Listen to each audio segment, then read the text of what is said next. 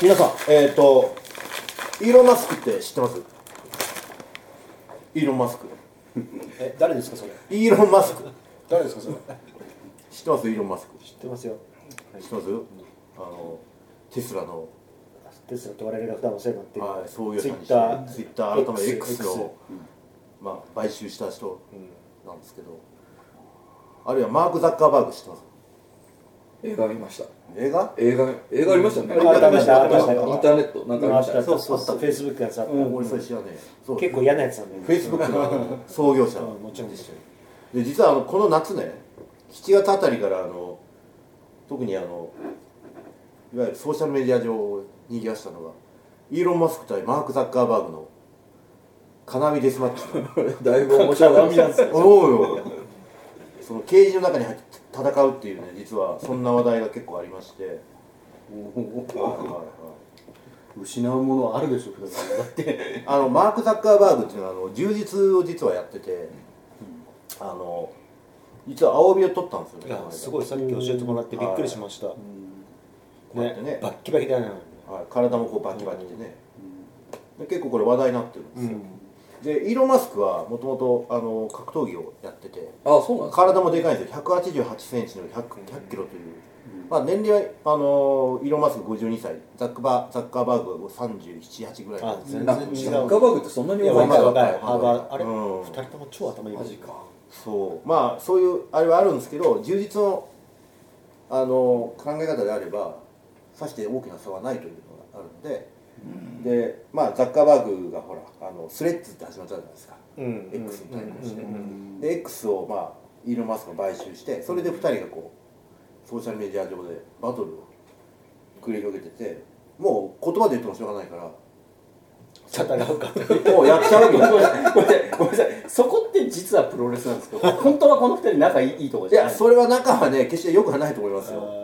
でそのイタリアにあのコロッセオってのあるじゃないですか、む昔の旧あのパンクラチオンが行われたとうんいわゆるいわゆるその遺跡のね、こそのイタリア・ローマにあるコロッセオでこの試合をやろうというでアメリカ金持のちだからいくらでも金はあるからそこで貸し切るかみたいな。でアメリカの UFC がこのプロモートやるという噂があったんですよ実は。へこの夏に。はいはい。でもまあまあうやむやになっておそらく話は流れたのかなという感じなんですけど、まあことほど最初何が言いたいかというと最近ちょっと充実がね、あのー結構ブームになりつつあって、まあ、僕もちょうど初めて1年なんでこの1年間の報告を含めてねあの充実のこの楽しさをちょっと皆さんにお話ししたいなと思いましたんで改めて報告も兼ねてあのお話ししたいなと思います。よろしくお願いします。それではスタジオ相撲ぎ始まります。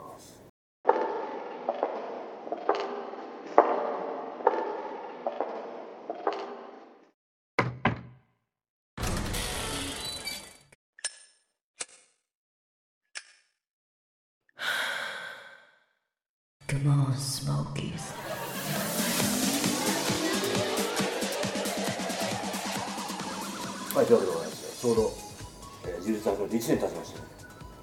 あの10月1日は何の日か知ってますか？トビの日。違う。11日。違う。11 11 11 11違う10月1日は、アントニオ猪木の命日。難しい難しい。出会い、俺が10月1日に正式に充実を始めた日それ誰も知らないから えその充実を始めたっていうのはそのその日を狙って始めたいやいや、たまたまでですよ。もちろんもちろん。入門を申し込んだ日にあアントアントニオ猪木が亡くなったんですよ。たまたま。ああそっかそっかそったかまたま。でも俺は運命をそれで勝手に感じてしまいました。いや勝手に感じてほしい。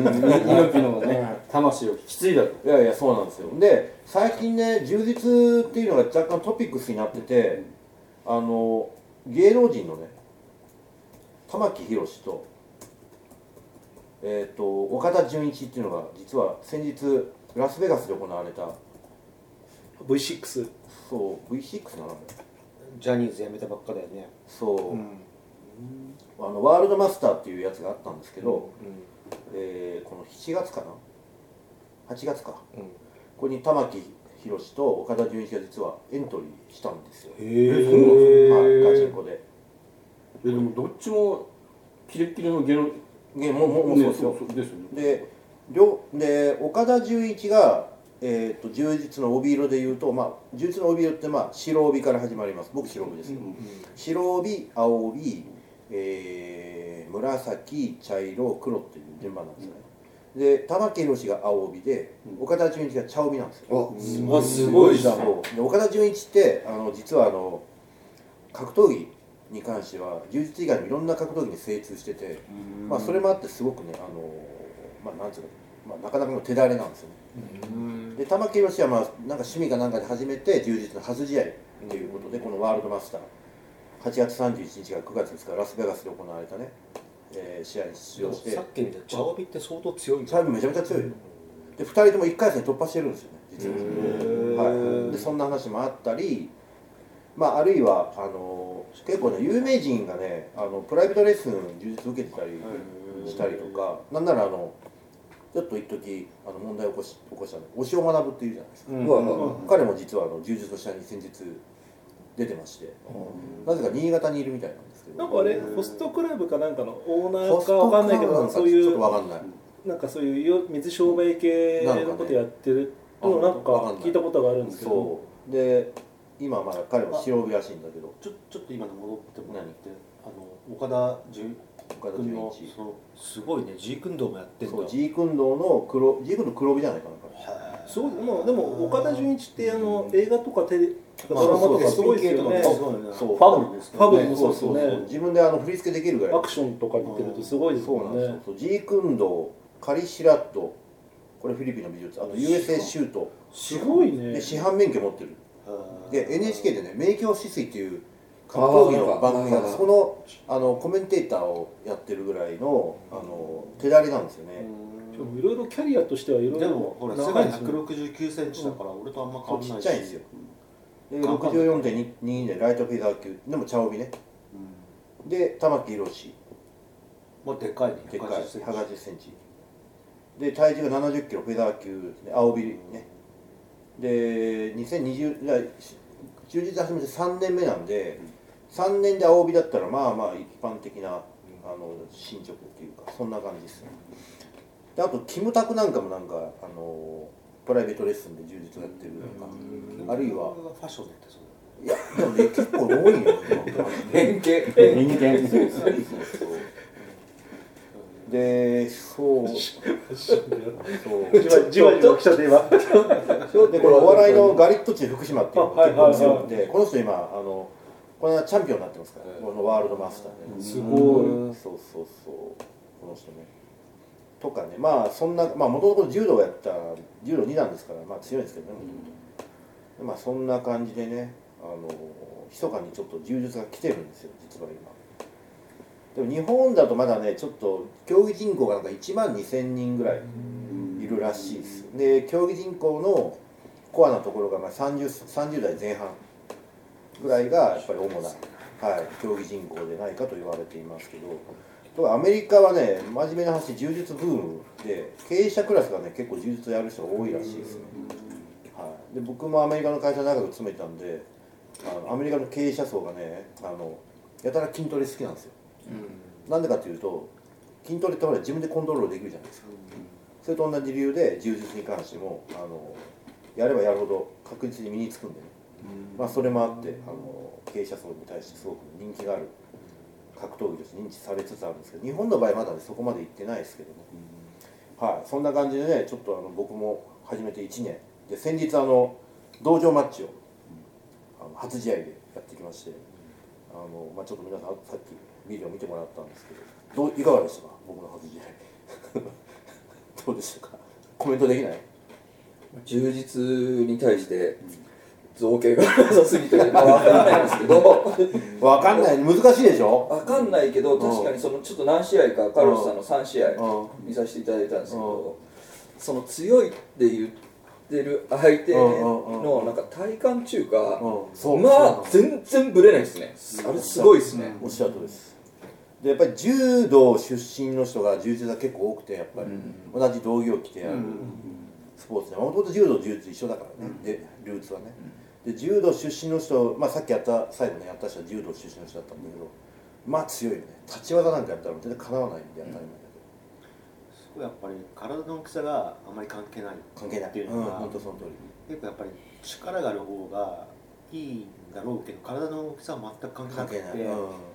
なんかこう、まあ、キャプテンがいいようにこう振り回されてるのをおっしゃ見ておっしゃるとりおっしゃるびっくりして。あそうなんだ。その通りですよ。え柔道と違う点はどういうとあころなんですか？質問ですね、柔道って投げて1本じゃないですか、はい。で抑え込み30秒で1本勝ちなんですよ、で逆に言うとまああの関節で決まることはあんまりないんです。よ関節で決まることもあるんですけど、うん。めったにないんですよ、あとはそのポイントでどっちが優勢する優勢勝ちになるっていう話なんです。で柔術は別に、まあ、柔道と同じような、まあ、大外刈りだの、うん。体落としだのやってもいいんですけど投げても別にあのテイクダウンだけなんで、うん。別にあのそれで勝ち負け決まらないです、うん。で柔術の場合は、えー、とものすごく簡単なこと言うと、テイクダウンするとポイントが2つ入るんですよ、であとあの抑え込む。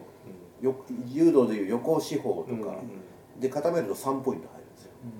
あとあの、まあ、マウントポジションといって馬乗り馬乗りになる。うんうん。あるいはバックポジションというバックに回って完全にこうコントロールすると4ポイント入るんです。うん。で一本勝ち関節か締め技で決まらない限りはこのポイントの累積の数で勝ち負けが決まるんですよね。であとは、えー、と腕関節、うん。えー首関節あと足関節を決めて一本勝ち。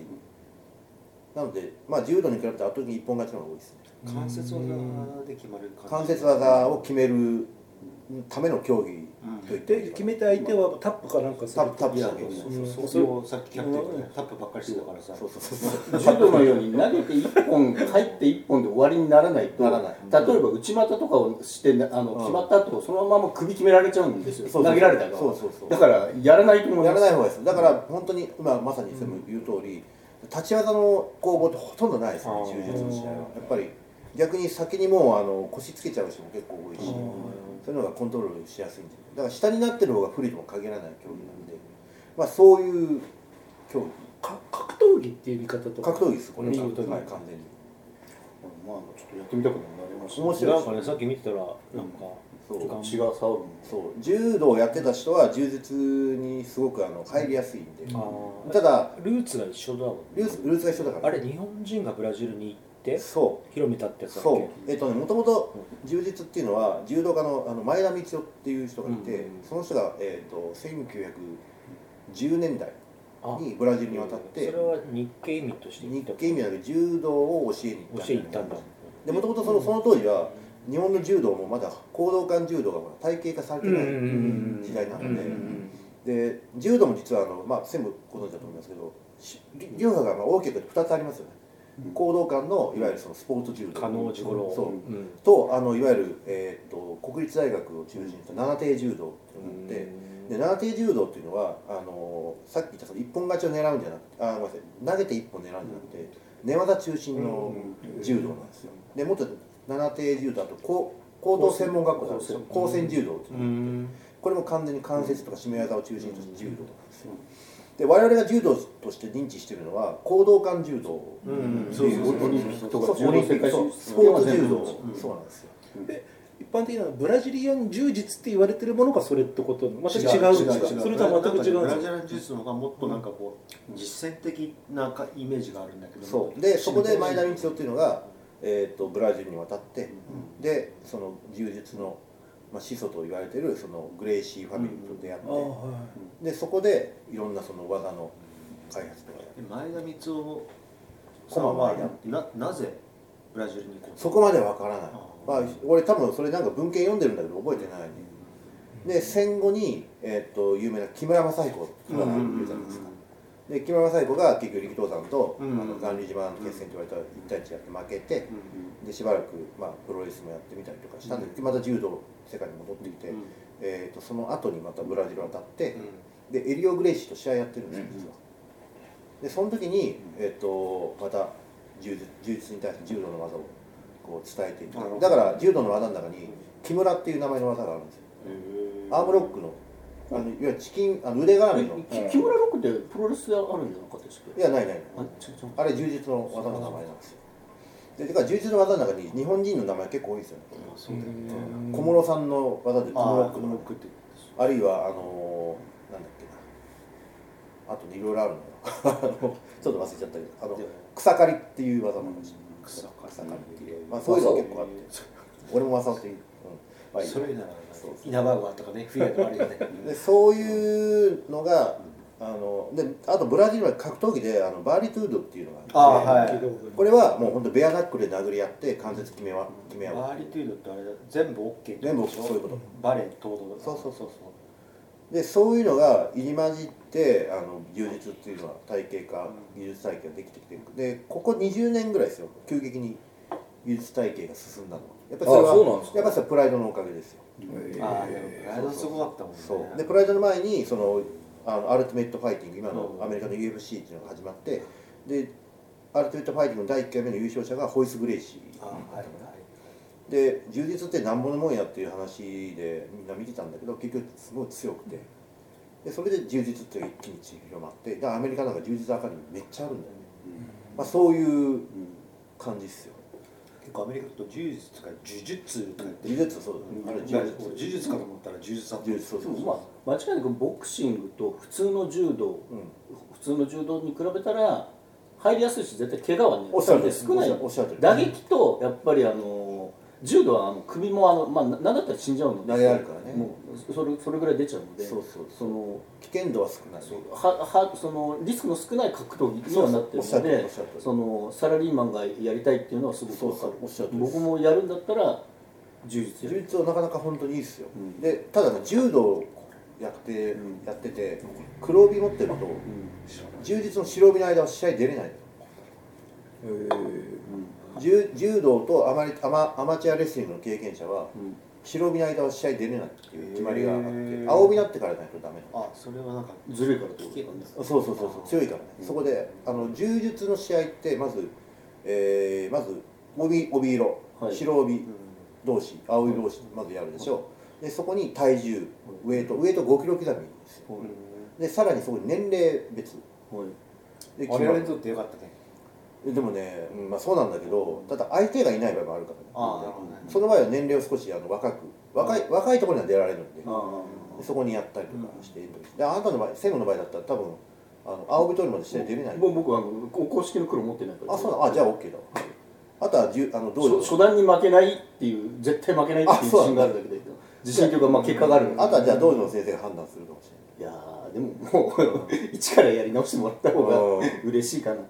まあでもそういう感じ。ですだから柔道の経験者やっぱ多いっすよ。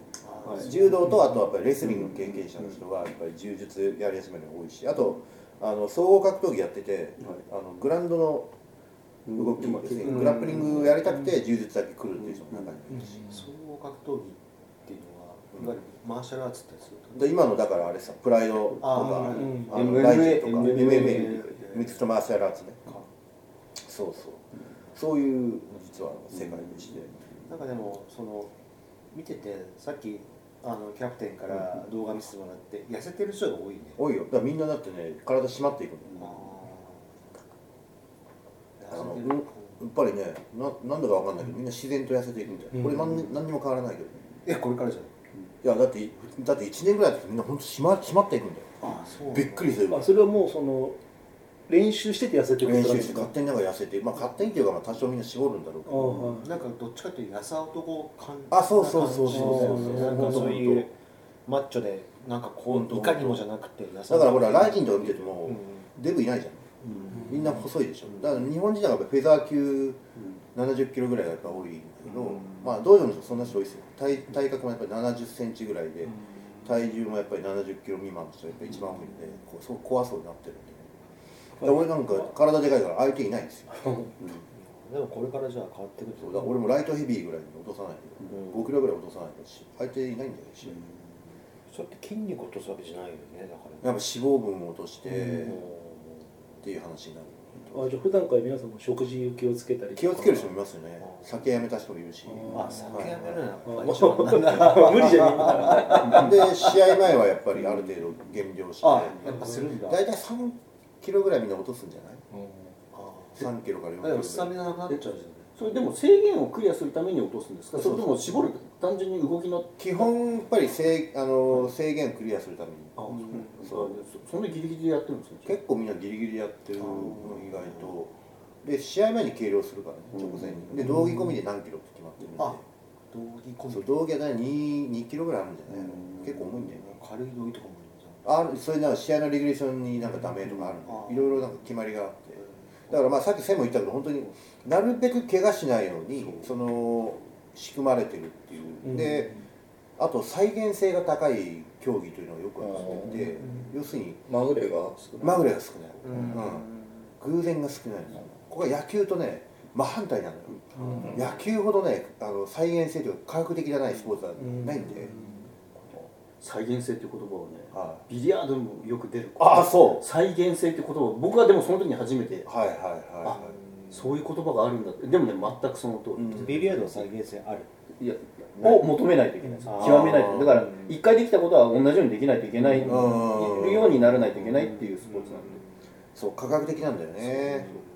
だから必ずもうあの道場の先生にいつも言われるのはあの正確な動きをしましょう。あいつも。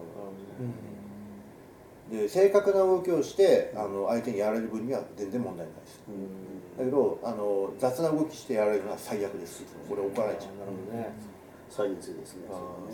で再現性が高いってことは科学科学科学的な科学あのスポーツだっていうこと。詰められる。でも例えばでも自分の体力が衰えたりとか、うん。トレーニング足りないと再現できないじゃないいやそれはねそうでもないの意外とこれね体力もちろんあった方がもちろんいいんだけども、じゃあ体力的に強い人が充実強いかというと技術が強い人の方が圧倒的に強いんであうんあなるほどね、うん。で技術が強いっていうのは体の可動範囲が広い。いやもう要するにその例えばそうだね。まあ長年スポーツやってる人はみんなそれ分かるんだけど、考えて動かないでしょ？何でも。体が勝手に動くじゃない。ああ、そうそうそう。反射神経とか。反復運動、うん。反復運動を散々パラやるんで、そうすると体が勝手にこう反応する、うん。まあ俺は野球なんかまさにそうなんだけど、でそういう例えば反復運動をずっとやってる70歳と、昨日今日充実始めたあの二十歳だったら、圧倒的に70歳の方が強いんで、そういう世界ですよ。かなわないですよ。本当にかなわないですよ。もう俺なんかもうよ余裕で例えばさっき見せたあの、えー、と道場の先生とやったら10秒やったら多分殺されると思いますよ。余裕で。本当に。もう簡そ単にやるだからパターンが身についてるってこと？そういうことそういうこと。勝手に体が動くんでで相手の動きを見たら何をどうするかすぐ分かっちゃうからそれに合わせてカウンター当ててみたいな感じ。それぐらい科学的なスポーツなんですよ。で非常にあのだから女性に結構ね向いてるんじゃないかなとも思うよね。護身術としても非常にいいですし。女性の話になるわけですね、そりゃそうですよいや。僕は飽きますのおかげで充実に出会いましたからねね先輩まあ秋まする秋ますると引き合わせたのは僕です。あそうそうですあなたのおかげですあの子強いのよもう本当に。試合とか見てたけどさ、はい試合あの充実の試合東京に来た時ね、はい。たまたま俺見に行ってたからさ、道場の人もいいたんで、そしたら相手の肩壊したからね。壊す。いやそれは違反にはならない。いやならない。偶然だからでそれで優勝したえ試合って何分ぐらい？えー、っとね黒帯以外は10黒帯以外は5分。でもなんかとりあえず全然早く終わっちゃう。あ茶帯茶帯これが10分。でそれ以外5分。でもあのグラウンドの攻防で5分は辛いよ。相当地獄ですなんかね見てる本と当辛いどこで抜いていいか痛い苦しいっていういや印象がもう苦しい方が大きい。苦しいのが多いです相手にね上に乗られ乗られるのっては本当ねもうもう本当きつい。いなんか体力もすごい消耗しそうだし。もうねあの最初スパーリングやった時に、俺心臓がね口から出そうになったの。ああそのそうマジで。もう息が上がりまくっちゃって、うん。もう勘弁してくれよと思ったもん。本当きつかったの。今はもうだいぶ慣れてきたからね、あのし実際試合になって相手の動き見て、あ体力ないなと思ったらまあ最初の23分ぐらいちょっと、うん。まあ、流して、うん。相手がバテてきたら抑え込んでみたいなことを考えるんだけど、でも最初の時はもう本当にもうそんな余裕もないし、で無駄な動きもいっぱいするし。なるほどなるほど。そう。でも本当心臓がね口から出そうだった。それくらいきつかったですね。えカルロスはもともともうやりたいっていうそういうのがあそうそうそう。ったんですかずっと格闘技が俺好きで僕見てたんで、あはいはいもうまあプロレスから当然始まりまして、うん。もう酔っ払うとこうガンと人のた体叩いてしながらですそうだね。それはまたそれはまたちょっと違う。そうだね。そういうのバンバン叩いてそれはまたちょっと違う。今度締められるよ。急になんかこうアントニオ猪木の真似とかしし始める逆にもう俺なんか格闘技やるやつがもうできなくなったよね いや怖いからさ。だって柔道とかボクシングとかやってる人が傷害事件起こしたらそれだけであの罪重くなるから、そうだよそうだから俺もそういうことできませんよ。なんかプロ意識が芽生えた。プロプロじゃないけど。実際どうでした？あの、はい。2回勝って1回戦、まま三回戦で負けた。負けたじゃないですだから僕言ったじゃないですか。1対1の勝負負けたらめちゃめちゃ悔しい絶対ななるかもしれないですよ。悔しい、じゃないですか、本当悔しかった。であの道場マッチ終わった後に、はい。あの1時間ぐらいあのオープンマットあったんだけど、俺そこを練習したの。ー。悔しくて。ここれね続けていくとね、まあ、どんなやつでもそうなんですけどね、まあ、柔術はまた難しいのかもしれないですけどその負けるはずない人に負けることがあるんですよ。ああなるほど。だから練習今練習するじゃないですか、はいはい。それと全く関係ない時に負ける。はいはいはい。やっぱり運もどんなもんでもまあまあ絡んでるんで、うん。その時の自分のその、まあ、例えばビリヤードとかで朝10時とかやるんですけど、はいはいはい1回戦で負けちゃうともう午前中でもう終ああわるそうかそうかそうかそうか。その一日の死にっぷりがもうなんかね 確かに 試合とかは確かにそうですよね。実際この間のその、じゅじゅあの柔術のね道場マッチの時も、下帯の人に負ける人が出たのよ、うん。要するに。柔術色帯さっきあのはい。5段階です、まあ、黒帯の人はあそんなもん大会出てこないけど、はい。まあ、茶帯までいたんですよ、で紫帯の人が青帯に負けたりっていうのがいくつかあったん。だよ、それ下克上みたいなもんで、うん。相当落ち込んでたよ。だからそそれも今いいずれカルロさんかいまあまあ。今回はそのまあちょっとわかんないです。し白同士で勝ったでそう勝って 勝って一個上の青に負けたってことですよねだから。まあもっと今その人優勝したからね。まあ、えーまあまあまあまあ青青になってカロさんが青になった時にそうそう。なんかその何者ので入ってきた白になんかやらなきゃいけないあるよね。それ絶対いずれ出ます。よ、まあまあ、当然でも、まあ出ますことはでもあるだろうあるあるあねるしょうがない。よね実際でも本当さっき本当今専務言ったみたいに、俺これまでほら野球しかやってこなかったじゃないで野球ってチームスポーツなんで、勝った負けたっていうのはこうある程度個人はぼやかされるまあわけ、ピッチャーと4番はなんとなく責任が出るかもしれないけど俺ピッチャーだから、まあ責任は重いんだけども、だけど基本的にちょっとぼやっとぼんやりはする。ちょっとね。ところが、格闘技で1対1だから本当にその通り、うんお前が強いか俺が強いかの差になるよね、もうねもろに来るこれは。でまだそれで強い人にその評判通りそのベベルト通り強い人に負けたんだったら俺が足らなかったでいいんですよ。さっき言ったようなその逆とかがあると結構沈みますからねっていうなんか。まあそれは当然そうなるよね、はい。まあいずれそういうことも全部自分が悪いんです。本当に自分が悪い以外は何もない。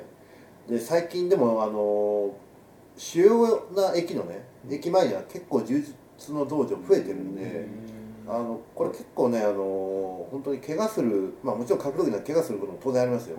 実際今道場の人もあの靭帯伸ばしたとかねあの肩脱臼したとか結構いますけどもでも本当に打撃系の格闘技とか、まあ、さっきの専務である柔道の、まあ、投げをやる格闘技に比べれば圧倒的に多分怪我は少ないですし、あと年齢を重ねてもさっき言いましたけど体力よりも技術の方がこれ結構優位性が高い競技なのでで割と長くできるスポーツでもあるのでこれ僕はおすすめちょっとやってみたいな。結構高齢の方とかもいるんですか？道場では僕は最年長です。高齢高齢とは言えないけど暇じゃないけどうん。もう高齢です。えでも練習とかってどういう練習するん練ですか習は、えっと、今の俺がやってる道場はうん。3パターン実はあって、えで一一番はその、まあ、テクニックテクニックだけを、あの繰り返し繰り返し、まあ、野球ではキャッチボールを中心にやるみたいな、キャッチボールトスバッティング中心にやるみたいなそういう基礎的なやつがあってで2つ目はその決められたポジションからのスパーリング。例えば横四方から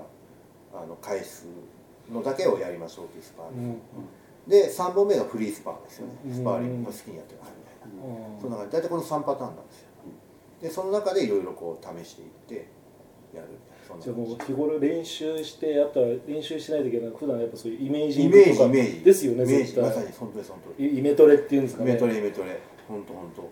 それをやってあの次の稽古の時にこういう動きをしようとか、であるいはそのまあいわゆる決められた体勢からのスパーリングでも、まあ相手に取られてもいいんでこれを試してみようとかっていうのを繰り返し、なんか家に部屋になんか人形とか置いといたらなんかああそういう人もいますあやっぱやっちゃう感じですか？ダミー人形があるのでそれで技の練習したりする人もいるし、そうそうそう。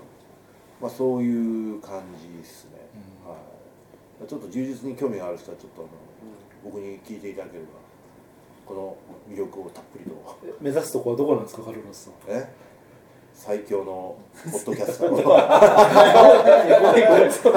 ななってるかなってるかラットさんと印象印象的ならどっちかだと思うのポッドキャスト界の最強の男でかいでかい二人ピセゴロ対決ラットさんがだからほら充実やってかって俺の方が強いよラットさんもでかいけどめちゃでかいけど最強のポッドキャスターポッドキャスト界最強の男を目指す俺は他に他に誰がいるのかな？いやわからん。プロのプロプロのポッドキャスターみたいな人。いやそれだったら別に青木真也とかのポポああッドキャストそこいるまあまあそういうそういうのはいるけど、まあ、このこのあの界隈で。会話界隈で。会話はわかんないけど。秋マッスルと対決とかなんかそういうのないの？秋マッスル強いからあの人本当に。だからもっと頑張って頑張って。いや無理。多分俺もう今やっても。あもう届かない？もう届かない。そんなもあそういう感じなん強い強い。だって帯もう一個強くなっちゃったし。いやでもほらこれからの例えば5年10年やっていやそれだったらね5年やったらわかんない。10年やってもまだわかんない。向こうも強くなるからね。でもだけどほらだんだんだんだんほらこの差が縮ま向ってくるこうもほら帯色がどんどん上がっていく可能性高い。あのやっぱでもセンスの差っていうのはでもある、秋マッスルはセンスがあるんですセンスの塊なんですね。センスあるんですあって。あどね。なるほど。の秋マッスルの先生が言ってました。この子この子はセンスがあるんでそのセンスってやっぱ動物的な感じなの？体の動きじゃないの。やっぱりあの相手がこう仕掛けてきたらこう動くっていうのが俺なんかほらセンスがないので頭で頭で感じて頭でこの考えて体を動かすっていうプロセスがどうしても必要になるわけ。でそれを体にこう染み込ませるために何回も何回もやるっていう作業が必要なんだけどセンスがある人って何もやらないの勝手に体が動くんだよね。本能的に。セックスみたいですねそうそうわかんないわかんない。わかんないそこはねいやでもそこはセンスそこはねそこはねあえて俺が言うけどそれは分かんなかったセックスは相性があるからね。それはね俺は分かんセンスというのは相性だよ 絶対。確かに。だからでもそういうのあるじゃないですか。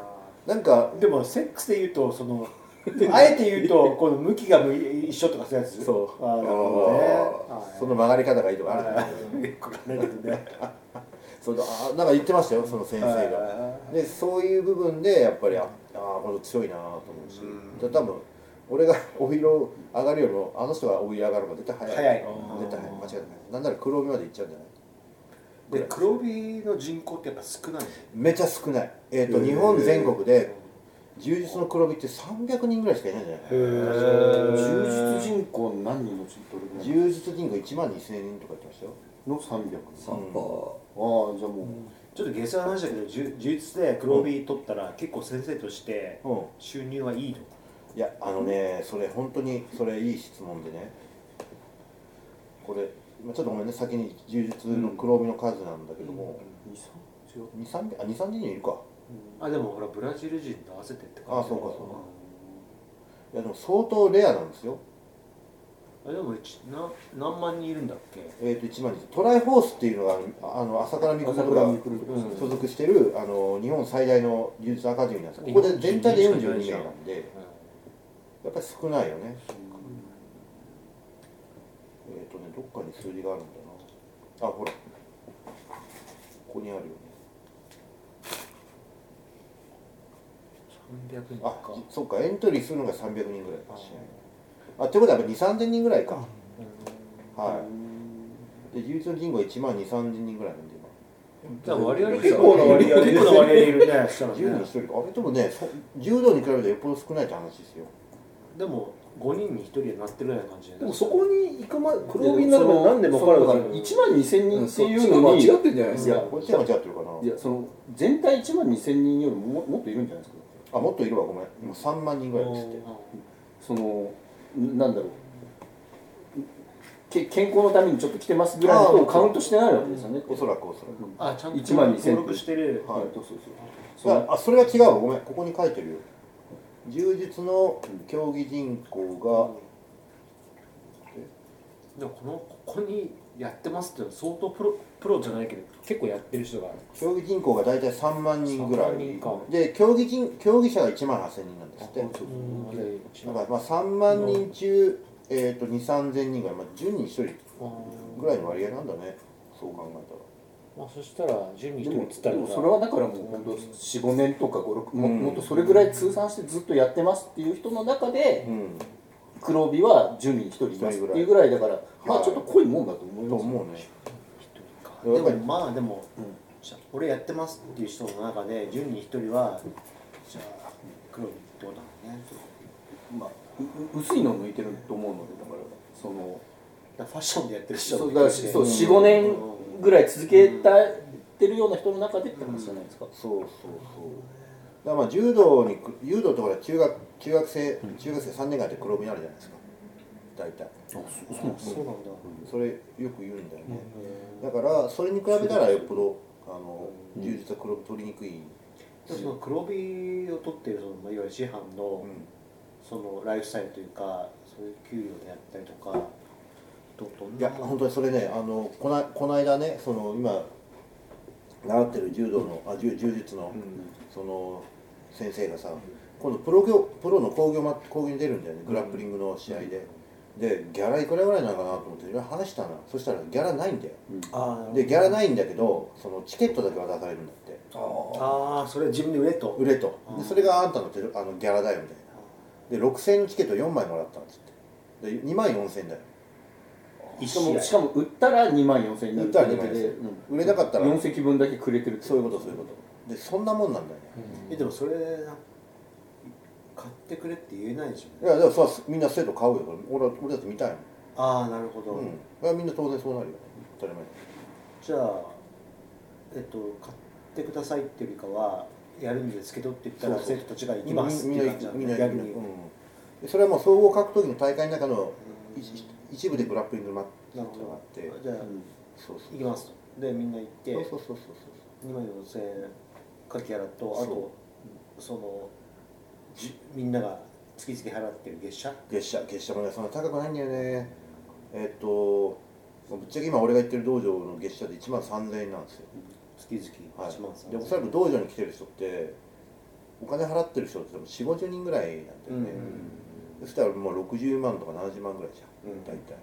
で家賃とか、光熱費とか、多分半分以上絶対持ってかれるよね、そしたらさそれ結構きついなでも先生にももちろん子供がいて、あの世代は独身だ独身、うん。でもまあ今後そういった、まあ当然そう結婚もされて、あともちろんそのプライベートレッスンとか、他の道場であの別にずっとその同じ道場に来るわけじゃないのであのプロの先生選手に教えたりとかってのがあるので、まあ、それで多少ねギャランティーが入るにしてもだよ。なかなかねこ例えば日本の年収平均400万って言ってるけど結構届くかどうかみたいな。ぐらいじゃない？イメージとしては。で、まあ、なんなら1000万クラスの柔術家なんてまあいないよね。正直ねザッカーバーグ捕まえたいですね。本当だよ。これがマイナースポーツなんですよ。いや本当おっしゃっしゃるただその代わり僕がいいなと思うのはそのマイナースポーツだから裾野がうんうんうん。広いというか、そのトップレベルの人とチャレンジマッチみたいなのがさせてもらえる。距離感が近い。近い近い。それはあるかもしれない、ね、うん。もう野球とかサッカーなんかで、ね、一緒にややるなんてもう考えられないと思うんですけどね、でそこに多分共通してるのは、うんまあ、柔術も多分ビリヤードもそうなんですけど圧倒的にやるスポーツでしょ。見ててもつまんないじゃないですか、さっき見ててもらった多分分かんなかったと思うんだよね、いやで解説してもらったから分かったけど。そうそう。普通に見たら分かんないじゃない、で実質あのこの間もさ桜庭和志うんが、うん彼がそのグラップリングだけの試合をプロとして興行としてプロモートしてる大会があるんだよね、クインテットっていう大会があって、この間横浜アリーナでやってたのよ。午前中が K1 で午後がそのクインテットっていう。で横浜アリーナ2万人ぐらい入るんだけど、怖いぐらいお客さん入ってないのよ。だからで桜庭和志で。あへその関係者以外見ないおっしゃる通り。やまさにまさにその世界本本当その世界に本当その世界だからちょっとねやっぱりエンターテインメントとして見た場合にやっぱりなかなかこの充実とかグラップリングってやっぱりやっぱ厳しいなっていう。結構でもやっぱストイックでやっぱそういうやりたい人が集まってきてそうそうそう圧倒的にやるスポーツ一般的じゃない。ないただまあ打撃格同じ格闘技でもその桂馬みたいな打撃だとね分かりやすいじゃないですか。分かりやすい、一発入ってパチーンみたいな。なんか音もするしね。そうそうそうそうそう。で見る見見る人もそれでスカッとするよねグラップリングとか柔術みたいにぐちゃぐちゃぐちゃぐちゃやってさいつ決まったか分かんないっていうのはさそらスカッともしないし。でも確かになんかラウンドガールとかも良さそうだし。いないいないそんな華やかな。だからもうやってるだ人だだけが面白い世界ですよ。だからまさにその通り思考が違うけどオタクと全く同じです。同じ同じ。その仕組みとか同そのじだだからびっくりした柔術とかね格闘技の競技者の中にアニメ好きとか、ゲーム好きめっちゃ多いよね、やっぱオタク志向だから。そうそう結局自分がやるスポーツになっちゃうんでそうそうそう。まあオタクじゃないと追求できないんおっしゃる通りです。まさにそれですわ。それがわかるな。だからマネタイズが難しい世界ですわ。う。まくやってるところのマネタイズって全部競技者向けの深いからそっちのだから専門的なものをこうどんどんどんどんこうそうだからそれをマネタイズに使ってるみたいな。例えば教則本出してみたいな、うん。あの教則 DVD とかね。わかるわかるそれを競技者向けに販売して稼いでるとか、でも3万人しかいないですけどねパイが。そうそうそのパイの中でいかにやるか。なかなかだから難しいですよ。この世界でマネタイズは。やっぱりこうロイヤリティが結構大変だよね。大変。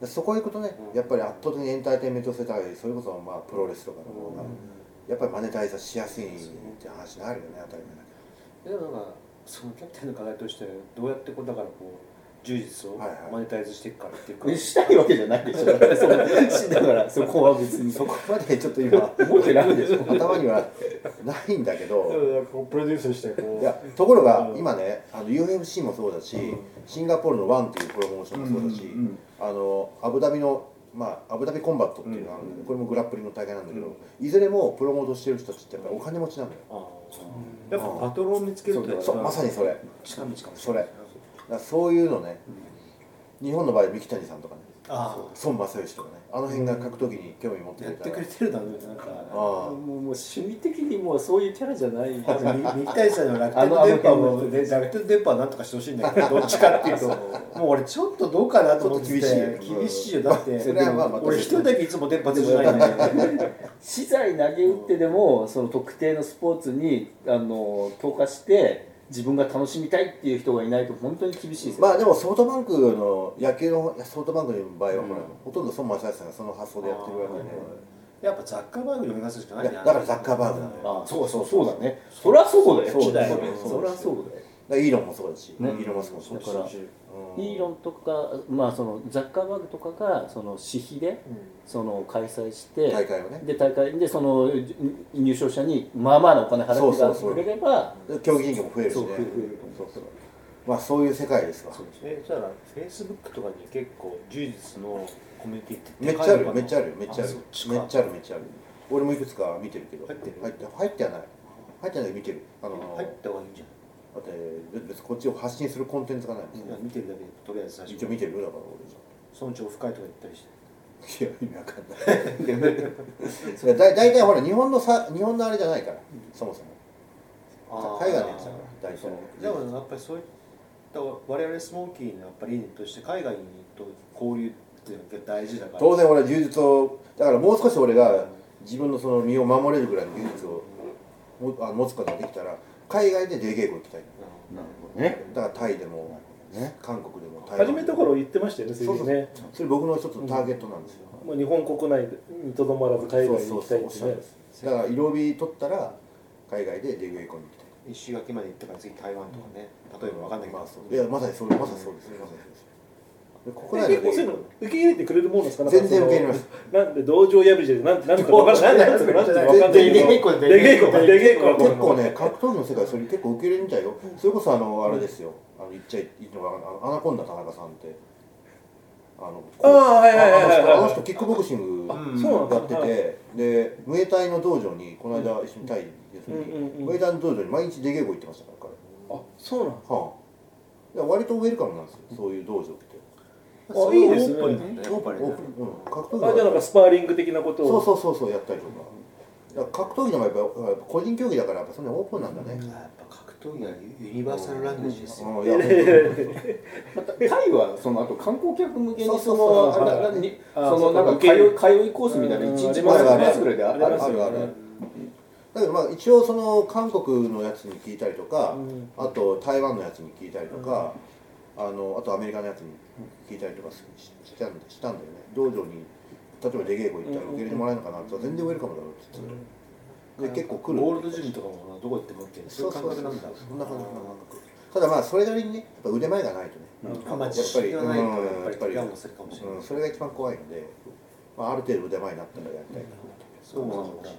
タイとタイ LB で LB 対の決27年前にな、はいはいカオさんの端にあのジッティジム男同士だ男同士があーもうまさにあの涙橋のあの橋の下にあるようなジムがあってそこにあの 頼もうみたいなつもりで行ってまあ当然そのなんか会費みたいなの払った上ではいその所属の選手と試合させてくれてボッコボコに負けましそたりゃそうだよ。そりゃそうだよ。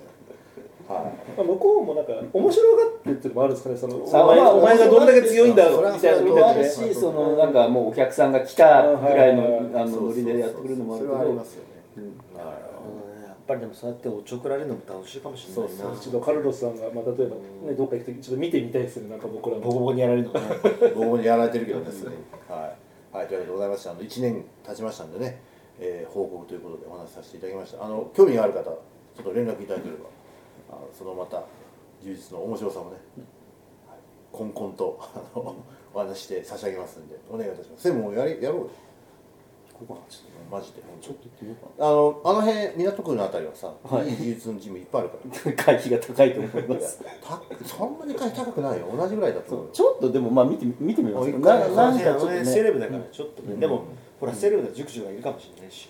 熟女はいいから。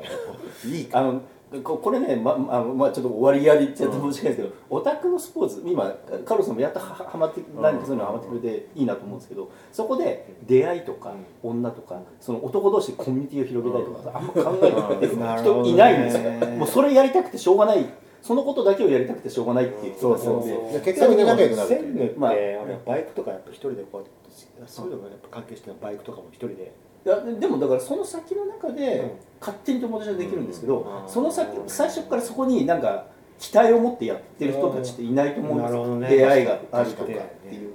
結果的にそうなるだけで結果的にそうだからだからそそれをやってる同士でしか結局つるまなくて友達になっていくっていう感じなんで。結構やっぱそうするとこうボンディングが強いわけね。ボンディングっていうつながり。ああそうそう絆そうそう。だからその出会いベースで来ている人ってやっぱだいぶ薄いなと思ってやっぱ弾かれてってどんどん来なくなっちゃうっていうのはある確かに。同僚生同士って仲いいからね。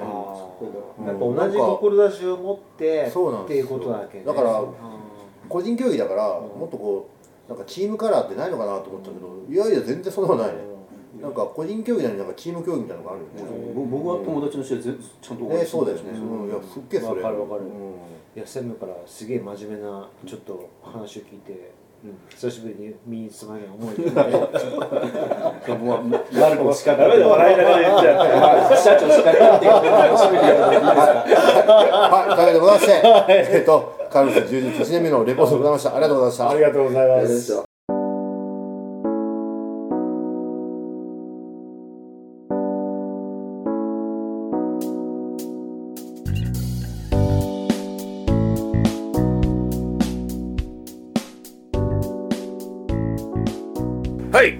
ついに年内最後のスモッチョ。おっとはい、早いもので早いもんで、もう年内最後ですわ。42回目。42回目になりますね、42回目。はい。よくやってるよ。よくやってますよね。12月の8日金曜日、はい。はい今年最後のスモッチョなんですけどね。まあ、なんとか今年も、はい。あの完走できそうなはいはいはい。ちょっと僕2回いなかったですけど抜けすぎだね。すいません諸事情が諸事情。にいろいろあったけど、はい。まあそれはリサちゃんが頑張ってくれたけどね、はい。ありがあの選曲万来でした、ますあなたより優秀だったんじゃないかっていう噂も。そうそう。もう僕ねもうあのやめて客側に回ろうかと思ってます。それはそれでまた困るけど。俺は困るけど。な一番あの後藤さんの次ぐらいお金払うかもしれない。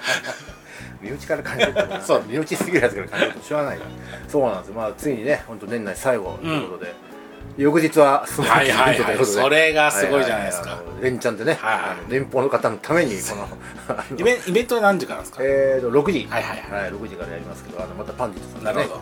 でなんとはい。今回はおイベントにタイから凱旋帰国のカスタムさんが なんと登場ということで。すごい。はいあのあの人あの前日スモッチョ来て全部喋っちゃう可能性かももないですかあるあるあるけどねでも何回聞いても面白い。まあそうっす。ジェンガ事件は面白いね。ジェンがね。まあこれをちょっとあのネタにね。バカなおじさんの話を。はい。家族からのバリバリ増言のねスクショがありますけどもね。まあそれをちょっと。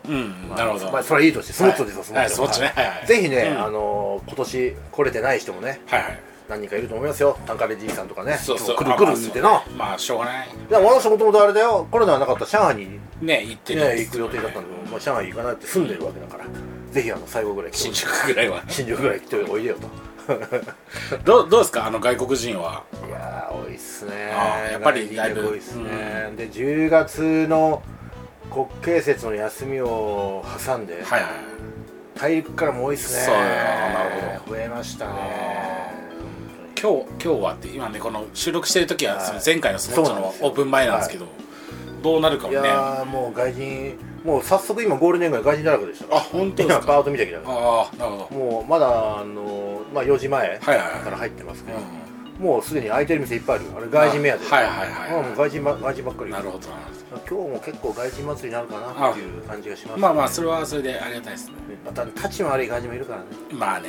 ね気をつけながらね、まあまあそこらうん、まあやりたいなうちには課題のいいマスターがいますんで。まあわしのことは柔術一年経ちますかそうそうそうそう ちょっと外に出ろと。ら閉めるよと。キュッと閉めちゃうよ は いそそんな僕らなんですけどはい、はいというわけで。まだねそのリスナーさんではい、来てない人はね、ぜひあの予定していただいて、はい。あの扉をね、うん。ちょっと開けにくい扉ですけど、うん、もう本当にでもはい。勇気出して、勇気出して開けていただけるとね、そこにパラダイスが、合わないなと思っても500円で買えれるから。そうそうそう、そういうことです。リーズナブル。他の店で、ね、いっぱい飲んで、ね、そうそうそう。飲んでね、ね帰ってもらえばいいんですけど、うん。あの扉をね開けて営業したいんですけど、はい。向かいのね、そうですね。ブルバチのママの注意が、うん。うん。あのままに嫌われるとゴールデン街で商売できないんで、できないんで。はい、一応扉ちゃんと閉めてね、はい。あのやってますけども、あのはい。ちゃんとスモーチョというあの看板を、ね貼はい、ちゃんと前に貼ってますんで、それを目当てに来ていただければ我々がいるということでね、はい、あお待ちしてますよ。ぜひはい、勇気を出してきていただければと思います。はい、えー日程は12月の、えー、何日か。8日。8日。8日か？本当に8日か？7日？8日？8日か9日か？どっちか ちょっと待って。と待って。12月の8日だよ。8日ですね。8日金曜日。はい。えーおそらく開店6時からはい。やりますんでね。はい。全品500円。チャージなしで、はい。えー今年も頑張ってみました、うん。はい。本当に 本当に頑張ったよね、はい、来年はちょっと分からんけどな、はい、ただあんまりねキリのいいあの数字にしないとお釣りがね出せないからねめんどくさいからね。うん。1000円だから500円の次1000円でしょ。せやなゴールデン街価格になるじゃないかそれ本当にゴールデン価格になるねそれはよろしくないよね。外人価格設定するそうね。そうね。外人だけ一杯1000円だ怒られるよね。はい、はい、あの皆さんのお越しをお待ちしてます、はい。よろしくお願いします。よろしくお願いします